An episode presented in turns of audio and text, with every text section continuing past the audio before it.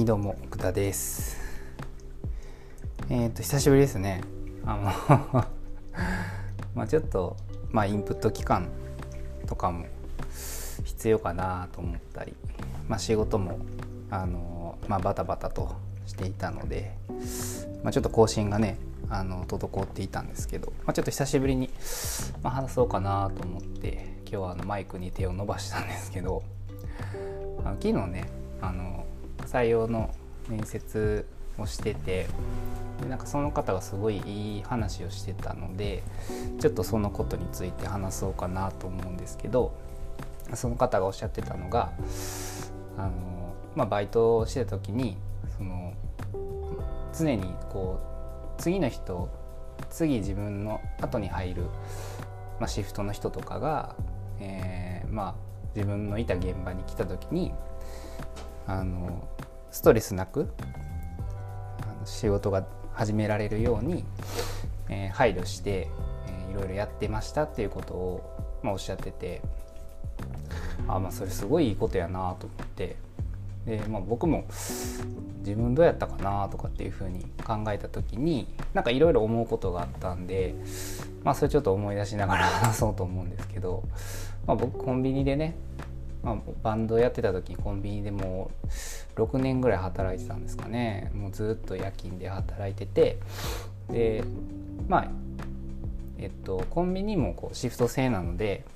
えーまあ、夕勤っていう、まあ、夕方の人がいてで夜勤の人がまあ10時ぐらいから、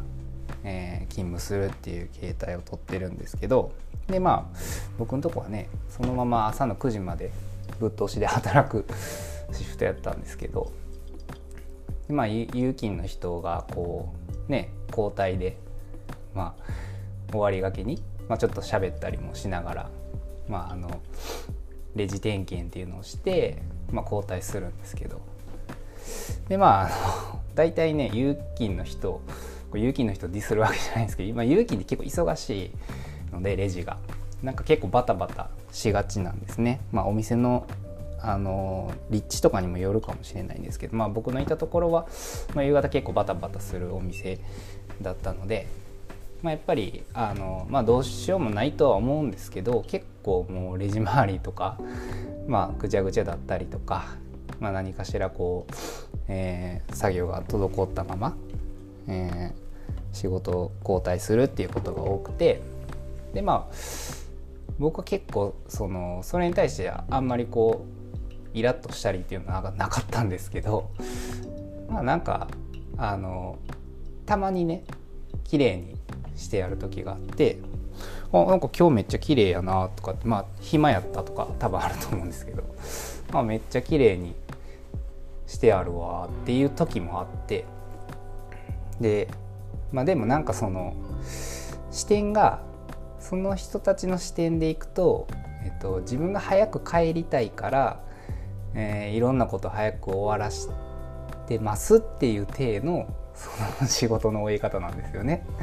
なんか僕らが、えー、結局夜勤で入った時にはなんかいろいろこう、えー、自分たち用にこう戻さないといけなかったりとか、まあ、やり方をこういろいろ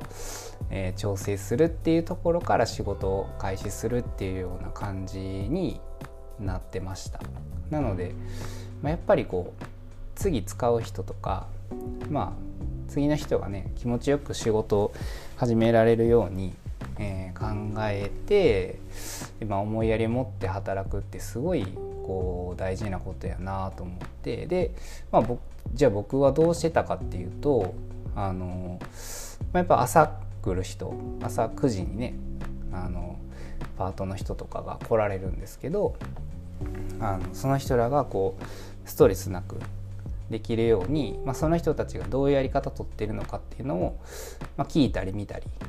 あの、まあ、朝の人が遅れてきた時僕大体あのそのまま残って10時11時まで働くとかもあったんですけどあの、まあ、どういう働き方してるかとかどういうことに困っているかとかそういうのを、まあ、見て、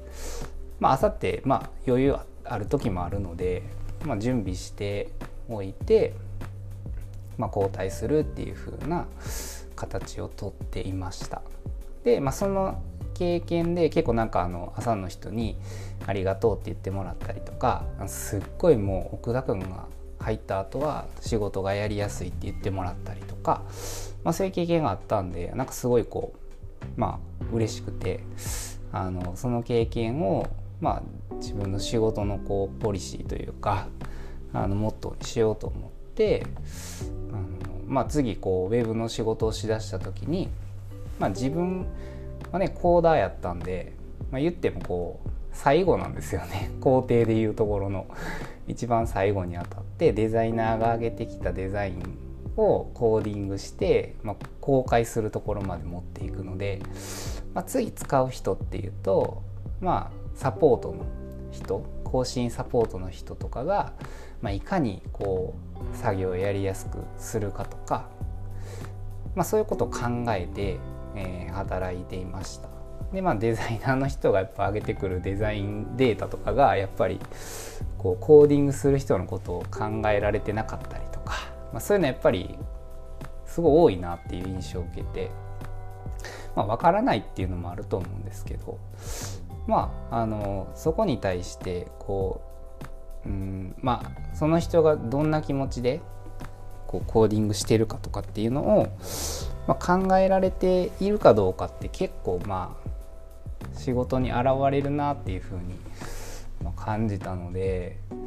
まあ、もしねこう自分の後に誰かが何かを引き継ぐとか、えー、まあ、もしくはもう自分でもいいんですよねこれって。なんか明日の自分が、えー、気持ちよく仕事できるように明日の自分のために、まあ、準備しておいてあげて仕事を終えるとかっていうことを、まあ、配慮してやるとすごいこうストレスなく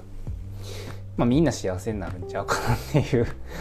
でこの人仕事できるねとかってなってちゃんとありがとうって言ってもらえてあの仕事にやりがいを感じられるんじゃないかなっていうふうに、まあ、感じたっていうお話を今日はしたかったんです。はいなので皆さん思いやりを持ってねまあ誰かのために、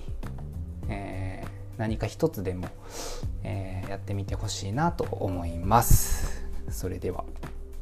バイバイ。